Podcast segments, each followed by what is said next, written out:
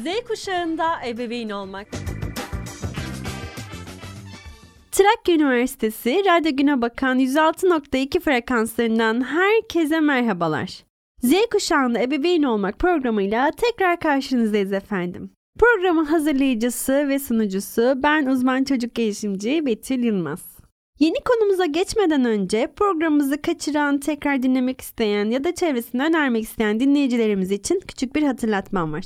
Bizleri Radyo Güne Bakan Spotify hesabından ya da Radyo Güne Bakan trakya.edu.tr tekrar ediyorum Türkçe karakter kullanmadan Radyo Güne Bakan trakya.edu.tr adresinden ya da Radyo Güne Bakan Spotify hesabından takip edebilir, dinleyebilirsiniz program kayıtlarımızı. Ayrıca soru, görüş ve önerileriniz için de 0284 235 44 41 Tekrar ediyorum 0284 alan koduyla 235 44 41 WhatsApp hattından da bizlere ulaşım sağlayabilirsiniz değerli dinleyicilerim. Bugün sizlerle birlikte konuşmak istediğim konu gelişimsel açıdan ölüm kavramının incelenmesi, ardından çocukluk zihninde, çocukluk döneminde ölüm kavramının nasıl somutlaştırıldığı, ölümün çocuklara nasıl iletilebileceği, Aynı zamanda yaz sürecinin basamakları, sağlıklı bir yaz sürecinden geçmesi gereken aşamaların neler olduğu gibi aslında tatsız görünen fakat bir o kadar da hayatın gerçeği olan ve pandemi döneminde özellikle sıklıkla karşılaştığımız ve tıkandığımız bir konu olan ölüm ve yaz konusuna değineceğiz. Gelişimsel açıdan ölüm kavramını öncelikle ele alalım istiyorum. Çocuk zihninde ölüm kavramına geçmeden önce. Baktığımız zaman yaşam denilen kavram insan bilinciyle algılanan bir gerçeklik hali ve insanın da bu gerçeklik halindeki varoluş hali olarak tanımlanmakta. İnsan bilinciyle algıladığı ve eylemleriyle dahil olduğu bu gerçekliği sürekli ve sürekli anlamaya çalışmış. Geçmişten bugüne değin aslında anlamlandırmaya çalışmış. Bu anlama çabası büyük ölçüde varlığını sürdürme ihtiyacından kaynaklanmıştır diyor bize literatür. Yani biz insanoğlu geçmişten günümüze kadar ölüme karşı bakış açımız her ne kadar soğuk, her ne kadar sevimsiz gibi görünse de aslında ölüm kavramı bizlerin hayatımızı idame ettirmemiz ve çoğalmamız için bir güdüleyici faktör olarak karşımıza çıkmış. Bu durumda insan bilinciyle uyumlu en geçerli eyleminde varlığını sürdürmek olduğunu da söyleyebiliriz tabii ki. Bu sebepledir ki insan bilinci için yok oluş yani varlığın sonlu oluşu zihinsel olarak kabul edilmesi zor bir olgudur. Varlığın sonlu oluşu üzerine söylenenler insanlık tarihi kadar eski. Örneğin ölümün yaşam üzerindeki etkisine dikkat çeken filozofları incelediğimizde Stoacılar karşımıza çıkar ve bu grup, bu felsefi grup bize der ki ölümün yaşamın en önemli olayı olduğunu, işte iyi yaşamayı öğrenmenin iyi ölmeyi de öğrenmek olduğu ve aynı şekilde iyi ölmeyi de öğrenmenin iyi yaşamayı da öğrenmek olduğunu söylemişler ve savunmuşlardır. Yani Stoacılara göre felsefi akımlardan giriyorum konuya. Bunun da sebebi değerli dinleyiciler ölümün insan zihnindeki kavrayışının dönemsel olarak evrim sürecini daha net anlayabilmeniz, daha net anlatabilmek için. Stoacılara göre bizler eğer Ölmeyi bilmeseydik, yaşamın sonlu olduğunu bilmeseydik eğer daha kaliteli bir hayat sürmek için çabalamazdık. Buna ek olarak da Seneca denilen bir felsefi akımda yalnızca yaşamdan vazgeçmeyi istekli ve hazır olanların yaşamın gerçek tadını alacağını söylemiş. Bir başka felsefi akımcıya göre de felsefe yapmanın ölüme hazırlanmak olduğunu söylemiş. Tüm bu fikirlerdeki ortak nokta bir gün öleceğini bilmenin insanı daha nitelikli bir yaşama götürdüğü düşüncesi. Tüm bu fikirlerdeki ortak nokta bir gün öleceğini bilmenin insanı daha nitelikli bir yaşama götürdüğü düşüncesi olmuş. İkinci Dünya Savaşı yıllarına gelindiğinde dünyaca büyük bir katliam yaşanıyor değil mi? Savaşlar, insanların ölümleri, hayvanların ızdırapları, çocukların çığlıkları, açlık, kıtlık yani insanlar ölümle o kadar fazla burun buruna geliyor ki savaş dönemlerinde. Neden 2. Dünya Savaşı'ndan bahsediyoruz burada? Çünkü okur yazarlığın artmış olması yaşanan bu dramların önceki dönemlere nazaran daha fazla dikkat çekilebilir hale geldiği, daha fazla bu olumsuzlukların daha çok insan tarafından duyulabilir hale geldiğinden ötürü 2. Dünya Savaşı'ndan sonra felsefi akımlarda ölüm üzerine özellikle psikiyatri ve psikoloji dallarında ölümün insan psikolojisi üzerindeki etkilerine değinilmiş değerli dinleyiciler. Ölüm bilincinin insan yaşamı üzerindeki yapıcı etkileri olduğu anlayışının varoluşçu psikolojinin de temeli olduğu görülüyor. Yani varoluşçular aslında ölümün insanlığın sonu olan ölümün bir başka perspektifinden inceleyerek aslında sonu değil de insanlığın üzerinde olumlu etkilerinden bahsetmenin daha etkili olacağını savunan filozoflardan. Varoluşçu felsefeye göre insan doğduğunu ve bir gün öleceğini bilen tek canlı. Ve bu gerçek onu anlamlı yaşayıp yaşamadığı konusunda da kaygılandırıyor. Pek çoğumuz günlük hayatın işlevlerini sürdürürken işte ne yaparız? Sabah uyanırız, işe gideriz. Öğle molamız varsa dinleniriz. Ardından akşam işten çıkarız, eve geliriz ve bir bakarız ki modern hayatın bize dayattığı şey aslında günlük hayatın aynı aktiviteleri copy paste yapılmış halleri yani fotokopi günler. Değil mi?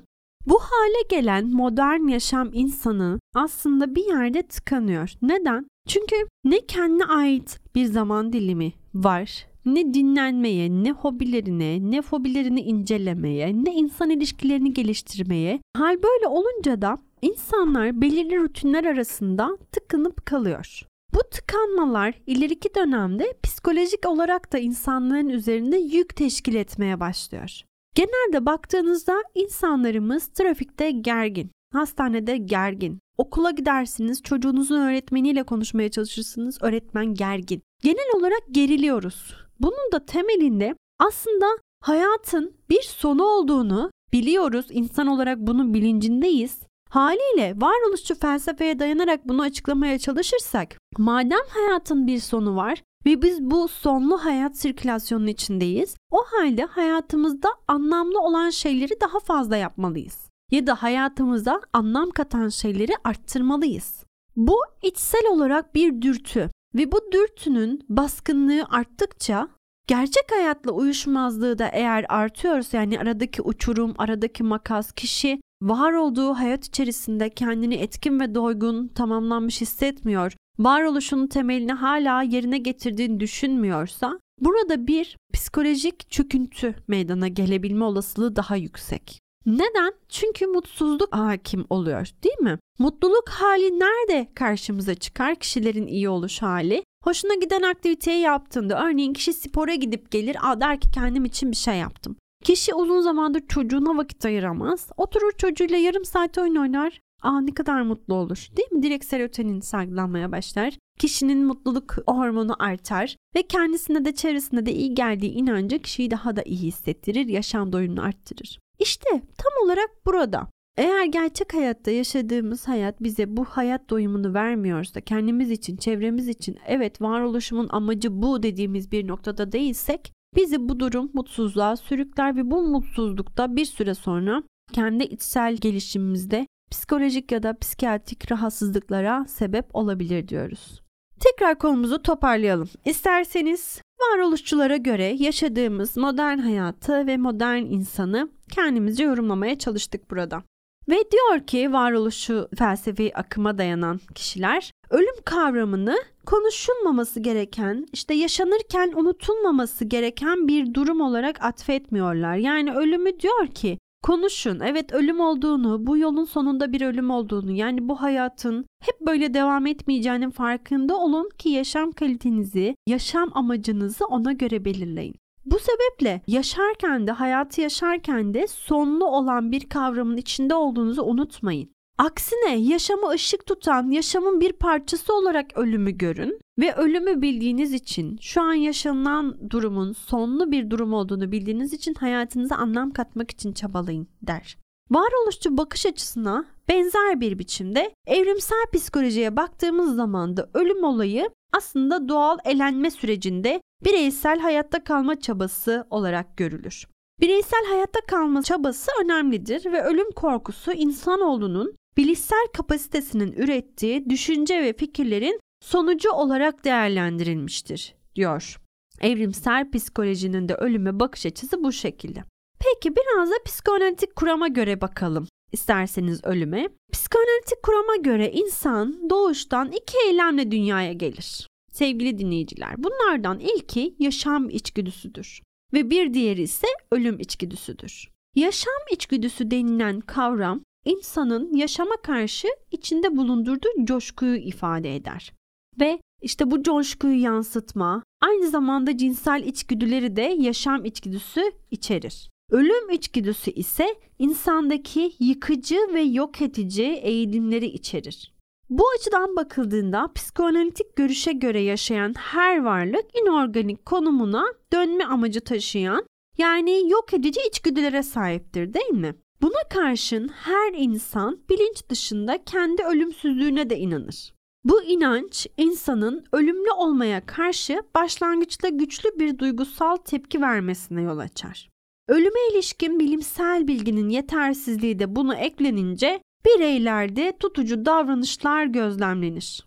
Dolayısıyla bu yaklaşıma göre hiçbir insan oğlu ölümü gerçekten kavrayamaz ve bilinç dışı kendi ölümlülüğü düşüncesine gereksinim duymaz der. Hümanist yani insancıl düşünürlere göre ise ölüm bireyin sahip olma davranışı arttıkça derler ki ölümden korkar ve bunun akılcı bir açıklamasını da yapamaz. Yani hümanistlere göre sahip olduğumuz her şey bizi ölüme karşı tedirginlik veren bir adım olarak daha da yaklaştırır. Onlara göre bu ölümden korkma, bu korku aslında ölümden değil. Sahip olunan şeyleri yani ne olabilir bunlar? Bedeni olabilir değil mi? Malı, mülkü, benliğini yitirmekten dolayıdır ve kişi hiçbir şeye sahip olamayacağını bir uçuruma yok olmaya sürüklenmekten korkmakta. Yani bunların hepsi var ama bir yandan da hiçbiri yok. Bireyin yaşam sevgisini arttırması ve sevgi alanını genişletecek olan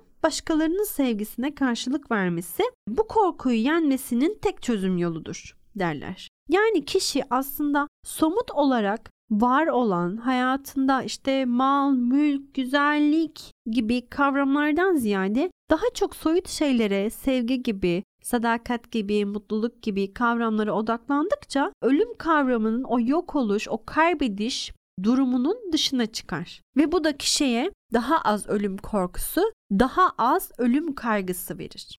Velhasıl kelam görüldüğü gibi uzun yıllar boyunca ölüm kavramına aslında farklı açılardan bakılmış, farklı bakış açıları geliştirilmiş. Bu bakış açıları psikoloji alanında ölüm kavramının bireyin yaşantısı üzerindeki etkilerine olan ilgiyi de arttırmış. Acaba bu farklı felsefi akımlardan insan psikolojisi ne kadar etkileniyor? Mantalite bu. Bu sorgulanmış. Gelişim dönemleri içerisinde bireyin ölümü algılayışı ise ölüm kavramının bireyde açıklanma biçimi ve bireyin bu durumdan etkilenme biçimi açısından farklılık göstermekte. Aslında en başta dedik gelişimsel açıdan ölüm dedik ama burada temel olarak baktığımız şey insanoğlunun akılcı biliş düzeyinde yordanma şekilleri. Pek çok farklı açılardan bakılmış kimi demiş ki varoluşunun yitirmek insanoğluna korku verir. Bu da ölüm korkusudur demiş. Soyut şeylere ne kadar odaklanırsak somut olan şeyleri kaybetmekten o denli uzaklaşırız. Korkumuz, kaygımız azalır demiş. Kimisi de demiş ki iyi ki ölüm var. Ölüm var ki biz şu an yaşadığımız hayatı daha çok anlamlandırmak için uğraşıyoruz. Her dakikasını, her saniyesini, her gününü tadını çıkararak yaşamaya çalışıyoruz. Verimli hale getirmeye çalışıyoruz demiş. Yani ölüm kavramının hayatın sonlu oluşunun bir amacı olduğunu her dönemde farklı bakış açılarında görüyoruz. Gelişim dönemleri içerisinde biraz da ölümü şu şekilde anlamlandırmak gerekiyor. Tek bir özelliğe bağlı değil de birden fazla özelliğe bağlı olarak ölümü anlamlandırmaya çalışmalıyız. Örneğin küçük çocuklarda ölümü anlama ve kabullenme kapasiteleri onların nedir bilişsel ve duygusal olgunluk düzeyiyle sınırlıdır değil mi? Çocuklar ölümle ilgili olarak gereksiz kaygı gösterebilir ve bu kaygıları genellikle ölümün biyolojik boyutunu algılayamamalarından kaynaklanır. Burada en sık karşılaştığım şey özellikle bizim toplumumuzda ileriki dakikalarda zaten bunlardan olması gerekenden bahsedeceğiz ama aklıma gelmişken örnekler de vermek istiyorum. Genelde ölüm çocuklara çok bahsedilen bir kavram değil. Dünya çapında da bu böyle. Neden? Çünkü ölüm kişiye öyle bir üzüntü, öyle bir karamsarlık hali veriyor ki aslında onu kişi kendi içerisinde bile işte bu ölümü kabullenme basamakları, isyan, inkar, pazarlık, ardından kabullenme aşaması gelir. Bu aşamaları kişi kendi geçmediği için karşısındaki çocuğa da sanki bu aşamaları geçmiş gibi oturup o sakinlik düzeyinde o duygu regülasyonu tamamlanmış şekilde anlatamayabilir. Bu gayet normaldir. Fakat anormal olan ya da olmasını istemediğimiz şey şudur. Çocuğa madem ki gerçek şeyleri söylemiyoruz yani ölümden bahsetmiyoruz ya da ölümün gerçek manasıyla ölümü çocuğa açıklamıyoruz o zaman yanlış bir inanç da oluşturmayalım. Örneğin baban çok hastaydı ve öldü. Oysa ki alakası yok. Baba trafik kazasında ölmüş. Ya da anneannen artık uçtu melek oldu bulutların üstünden bizi izliyor. Şimdi çocukta farklı inançlar, farklı şematik bilgiler oturtuyoruz değil mi? Birinde hastalıkla ölümü yani her insan çocuk direkt çocuk zihniyle genelleyecek. Evet hastalanan her insan ölür. Akabinde çocuk hastalığı ölümle ortak paydada buluşturduğu için diyor ki evet annem mi hastalandı o zaman annem de ölecek. Kardeşim mi hastalandı o zaman kardeşim de ölecek. Alın size kaygının alt boyutu değil mi? Aslında burada önemli olan şey ne? Tekrar söyleyelim. Ölümü çocuğa o an olması gerektiği gibi somutlaştırarak anlatamıyorsak da olmasını istemediğimiz farklı inançlarla da açıklamak için çaba göstermeyelim. Neyse onu ya anlatalım ya da çocuğa daha sonra bu konuyu konuşacağız diyelim ve o an bu konuyu kapatalım. Ölüm kavramının birey tarafından farklı gelişim evrelerinde algılanışı ve konuyu bireye açıklama biçimi önemli. Neden önemli? Çünkü gelişim süreci içerisinde olan bir varlıktan bahsediyoruz. 5 yaşında bir çocuğa ölümü anlatmanızla 10 yaşındaki bir çocuğa ölümü anlatış şekliniz farklıdır. Neden? Çünkü daha küçük yaş grupları somutlaştırmaya meyillidir. Daha büyük yaş grupları soyutlaştırmaya meyillidir. Yani 5 yaşındaki çocuğa ölümü yaprak üzerinden, işte çiçek üzerinden, evcil hayvan üzerinden açıklayabilirsiniz. 10 yaşındaki çocuğa da açıklarsın ama 10 yaşındaki çocuk bunlarla tatmin olmaz. Bu verdiğiniz bilgi onu tatmin etmez ölümle alakalı. Tam tersi geri dönülemezlik üzerinde durulabilir belki. Tam tersi var olan ölen kişiye karşı çocuğun içerisinde var olan sevgiyi nasıl hala sürdürebileceği, ölen kişinin ardından çocuğun içinde kalan özlemi nasıl kapatabileceği, o özlem duygusunun nasıl hakkından gelebileceği üzerinde durulması gerekir. Anlatabiliyor muyum? Bu yüzden farklı gelişim dönemlerinde diyoruz ki farklı yaş gruplarında ölümün kavranışı çocuk açısından farklı olduğundan ötürü anlatış şeklimiz, anlatış çerçevemiz de farklı olmalı.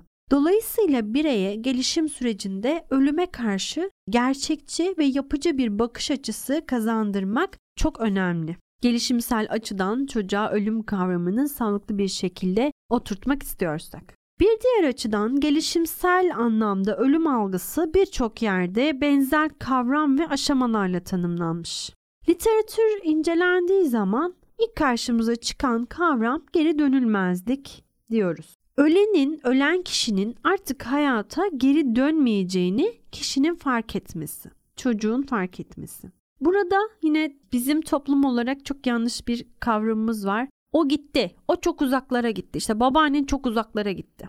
E peki ne zaman gelecek? Bunun açıklaması yok. Çok sonra gelecek ya da böyle direkt hani kestirip atıyoruz.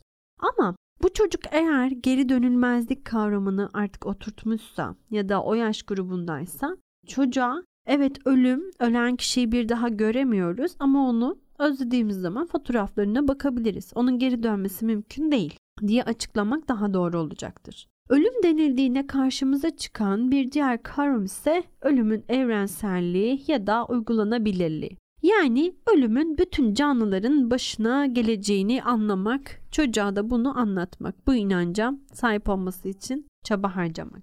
Bunu çocuk şöyle düşünebilir. Neden sadece benim babam Hayır, sadece senin baban ölmedi. Pek çok kişinin babası öldü. Fakat vakti gelen herkes ölür. Fakat şu an senin baban öldüğü için sen bu kadar üzgünsün.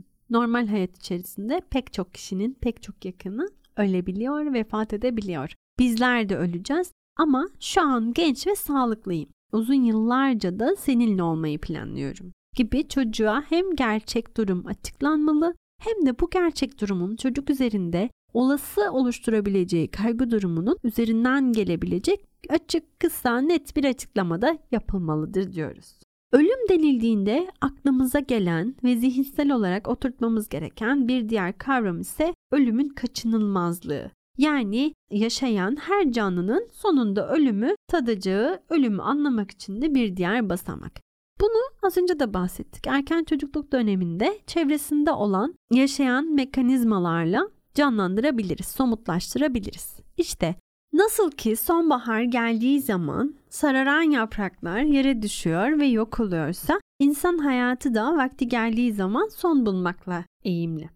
Yani her birimiz hayat içerisinde doğuyoruz, büyüyoruz, yaşıyoruz, ardından yaşlanıyoruz ve hayatımız sona eriyor. Ölüm kimi zaman yaşlanınca başımıza geliyor, kimi zaman da gençken başımıza geliyor. Bunun bir zamanı yok. Bunu biz bilemeyiz gibi. Özellikle zaten çocuklara ölümün anlatılmasında, çocuklara cinselliğin anlatılmasında, cinsel gelişimde hani hep bizim bir söylediğimiz şey vardır mottomuz. Deriz ki çocuğa sorduğu soru kadar cevap verin. Bu sebeple şu an verdiğim örnekler olası çocuğun soruları karşısında yaptığım açıklama. Yoksa çocuğu karşıma aldım da hadi bakalım sana bugün ölümü anlatacağım çocuğum diye açıklama yaptığımı düşünmeyin. Böyle bir şey yok. Çocuk o an ölüm nedir anne? Ölüm nedir baba? Mesela başına gelmeyen bir çocuk ya da bir çocuğun başına gelmiştir. Çok üzücü olsa da ki pandemi döneminde bunu çok yaşadık. Pek çoğumuz sevdiklerimizi yitirdik. Ve çocuklar da buna birebir şahit oldu. Belki de ölümün bu denli birebir yüzleştikleri nadir bir jenerasyonla beraber yaşıyoruz şu an. Çocukluk çağında ağır aslında travmatik etkiler de bırakabilir. İleriki dönemli araştırma sonuçları bizlere bunun cevabını verecektir aslında bakarsanız. Velhasıl kelam çocuğa sorduğu soru kadar açıklama yaptığımızı farz edersek eğer ölümü olabildiğince somutlaştırmakta fayda vardır ve yaşayan her canlının sonunda öleceği mottosunu unutmadan çocuğa somut örnekler üzerinden vermekte fayda vardır. Ölüm denildiğinde karşımıza çıkan bir diğer kavram ise sonlandırma ya da işlevsizlik kavramıdır. Zihnimizde oturtmamız gereken bir diğer kavram. Peki bu kavram nedir diye bakacak olursak ölümün vücudun işlevselliğini yitirmesi olduğu anlamına gelir. Burada çocuk şöyle soru sorabilir. Örneğin yine 5 yaşındaki bir çocuk babasını yitirmiştir ve der ki anne babam orada üşümüyor mu? Toprağın altında üşümüyor mu? Ya da anne babam acıkmadı mı? Hadi babama da işte kabristana da yemek götürelim gibi. Örnekler çok can sıkıcı örnekler farkındayım ama hayat içerisinde karşılaşmamızın çok olası olduğunu düşünüyorum. Bu sebeple evet ölüm, yaz bunlar tatsız konular gibi görünse de yine de bilgi sahibi olmanın faydalı olacağını düşünüyorum. Kimimiz yakınımız tarafından, kimimiz evcil hayvanımız tarafından hani bir şekilde çocuk bunun ucundan, kıyısından bu soru size gelecek değerli ebeveynler. Er ya da geç. O yüzden anlamaya çalışmak, çocuğun açısından bakabilmek çok önemli. Var olan yaş grubu çerçevesinde. Ve son olarak ölüm denildiğinde karşımıza çıkan ve insan zihninin oturtması gereken temel kavramlardan bahsettik. Dedik ki geri dönülmezlik kavramı. Yani artık ölen kişi tekrardan hayatına dönemeyecek, geri dönemeyecek. Öncelikle bu kavram. Bir diğer noktası evrensellik kavramı. Yani ölüm bütün canlıların başına gelecek. Kaçınılmazlık kavramı yaşayan her canlı sonunda ölümü anlayacak, tadacak. Sonlandırma ya da işlevsizlik kavramı ölümün vücudun işlevselliğini yitirmesine neden olduğu kavram ve nedensellik kavramı da vücut fonksiyonlarının tamamen yitirildiği. Şimdi bu kavramlardan sonra birazcık terapi sürecine değinmek istiyorum. Bir yakınını kaybeden kişinin koşa koşa terapiye geldiğini görürsünüz yetişkin bireyler. Ama nedense bu söz konusu çocuk olunca biraz daha erteleniyor. Aslında sohbetimizin en başında da değinmeye çalıştık. Kişi kendi iyilik halini yitirdiğinden ötürü çocuğa gelemiyor henüz. Hani çocuğum da iyi mi? O da bu süreçten olumsuz etkilendi ama ne durumda? Fizyolojik ihtiyaçlarını karşılayıp aslında çocuğu acısıyla belki de yasıyla bilinmez değil baş başa bırakıyor. Böyle bir durumda aradan aylar geçiyor işte 3 ay geçiyor 5 ay geçiyor. Yakın zamanda yaşadığım bir vaka bu arada bu. Onu anlatıyorum size. Baba vefat ediyor Temmuz ayı gibi. Ağustos Eylül ayında çocuk okula başlıyor. Temmuz sonunda baba vefat ediyor. Bir ay sonra çocuk okula başlıyor. Ardından bana geldikleri tarihte Kasım sonu gibiydi. Bakıldığı zaman aradan kaç ay geçmiş. Çocuk daha yasını yaşayamadan, ölümü anlamlandıramadan okul denilen olaya başlamış. İşte birinci sınıfa başlamış. Ve çocuktan okula uyum sağlamasını bekliyoruz. Oryanti olmasını bekliyoruz. Bir yandan ev içerisinde baba vefat ettiği için anneye destek olsun diye annenin yakınları mevcut. İşte anneanne mevcut, teyze mevcut. Ev içi düzen değişmiş. E babayla her akşam oyun oynuyormuş bu çocuk. En azından hani gidiyormuş. Babaya sarılıyormuş. Beraber televizyon izliyorlarmış. Hiçbir şey kalmamış. Baba gidince ya da dışarı aktivitelerine çıkıyorlarmış. E şimdi bu babayla yaptığı aktiviteler de kalkmış ortadan. Ne ev içi aktivitesi ne dışarı aktivitesi. Evde anneanne ve teyze var. Baba asla gelmiyor. Kimse çocuğun kafasındaki soruların cevaplarını barındıran açıklamalar yapmıyor. Herkes çocuğu erteliyor. Ha kuzenleri de gelmiş bu arada eve. Yani ev tam bir curcun ortamı. Anne ağlıyor, ağlayan bir anne. Sürekli pijamalarla, sürekli işte üzgün surat ifadesiyle. Çocukta başlıyor alt ıslatmalar, başlıyor tırnak yemeler, başlıyor gece uykularında çılık çılığa uyanmalar. İşte durup durup babam ne zaman gelecek? Babam neden öldü? Ya da birine kızdığında keşke sen ölseydin babam ölmeseydi gibi. Bu tarz semptomlar görülmeye başlıyor diyelim. Yani bu aslında gördüğünüz şey şu an size anlattığım tablo çocuğun yoğun bir üzüntü hali içinde olduğu, aslında bir yaz sürecine ihtiyacı olduğu, doğru açıklamalara, ölümün zihninde doğru açıklamalara ihtiyaç duyduğu gibi gibi pek çok açıdan çocuk için kısacası bir yardım çığlığı değil mi? Anneyle başlanan görüşmelerin ikinci görüşmesinde çocuk davet edildiği zaman bunu zaten farklı tekniklerle de biz anlayabiliyoruz. Ne gibi? Farklı görüşme teknikleri kullanılabiliyor. Çocuğa yaşadığı duruma benzer bir hikaye örüntüsü anlatılarak empati kurması, ardından bu hikayeye uygun sorular sorulup aslında hikayedeki karakterle kendini özdeşleştirdikten sonra o cevapları kendine uygun cevaplamasını bekliyoruz. Ya da çocuğa boş bir kağıt ve renkli kalemler verip resim çizmesini istiyoruz gibi farklı teknikler kullanılarak çocuğun o zamana kadar yani bize gelen noktaya kadar zihninde oluşturduğu ölüm kavramını anlamaya çalışıyoruz. Ardından aslında hani 4 ya da 5 seans artık terapatik süreç, terapatik ittifak dediğimiz o uyum ne zaman sağlanırsa ardından terapi sürecine başlanıyor. Ama en başta doğru değerlendirmeyi alabilmek için en az 4, en az 6 seans çocuktan çocuğa, durumdan duruma değişmekle beraber sadece çocuk görüşmeleri ve o güne kadar oluşturulmuş ölüm algılanış biçimleri anlaşılmaya çalışıyor. Var olan boşluklar, var olan kırılmalar, çocuğu üzen ya da ona iyi gelen durumlar anlaşılmaya çalışılıyor. Doğru değerlendirme süreci aslında ebeveynlere biraz fazla geliyor bir yandan. Neden? Hani 3 seans oluyor, 5 seans oluyor. Ebeveyn diyor ki evet hala bu çocukta evet bir şeyler azaldı ama hala var. Yani bakıldığında terapetik ittifak sürecinin bir başlangıcıdır. Bu süreç ne kadar doğru değerlendirilirse bizim müdahale yöntemlerine geçtiğimizde de kat edeceğimiz yol o derece fazla olacak, o derece hızlı olacak aslında ilerleyişimiz diye aslında bir yandan uzman olarak benim görüştüğüm vakalarda bir yandan ebeveyne de ölümle alakalı bir psikoeğitim sürecini vermekle mükellefiz. Çünkü ebeveyn çocukla beraber kaldığı zaman hala neden benim başıma geldi diyorsa, hala işte bu yaz sürecini yoğun olarak çocuğun karşısında yaşıyorsa, hala kabulleniş evresinde değil de isyan evresindeyse gibi gibi faktörler muhakkak ki çocuğu da etkileyecektir. Ya da ev içi ortamın artık aile olarak değil de hala geniş aile olarak sürdürülmeye devam ediliyorsa bu muhakkak ki çocuğu da etkileyecektir. Tüm bu sebeplerden ötürü sadece çocuk görüşmesi ölüm veya sürecinde yeterli olmayacak. Aynı zamanda çocuğu için gelen ebeveynin de ebeveynlerin de ya da bu terapi sürecine dahil olmasında fayda vardır diyoruz. Evet değerli dinleyiciler. Bugünlük Z kuşağında ebeveyn olmak programında sonuna gelmiş bulunmaktayız. Bir sonraki programımızda görüşmek üzere diyelim. Haftaya Perşembe günü saat 2'de 106.2 Radyo Güne Bakan frekanslarında bizler yine burada olacağız. Herkese musmutlu bir gün diliyorum. Umuyorum ki gününüzün ikinci yarısı ilk yarısından daha mutlu, daha şanslı geçer. Görüşmek üzere diyorum. Hoşçakalın. Z kuşağında ebeveyn olmak.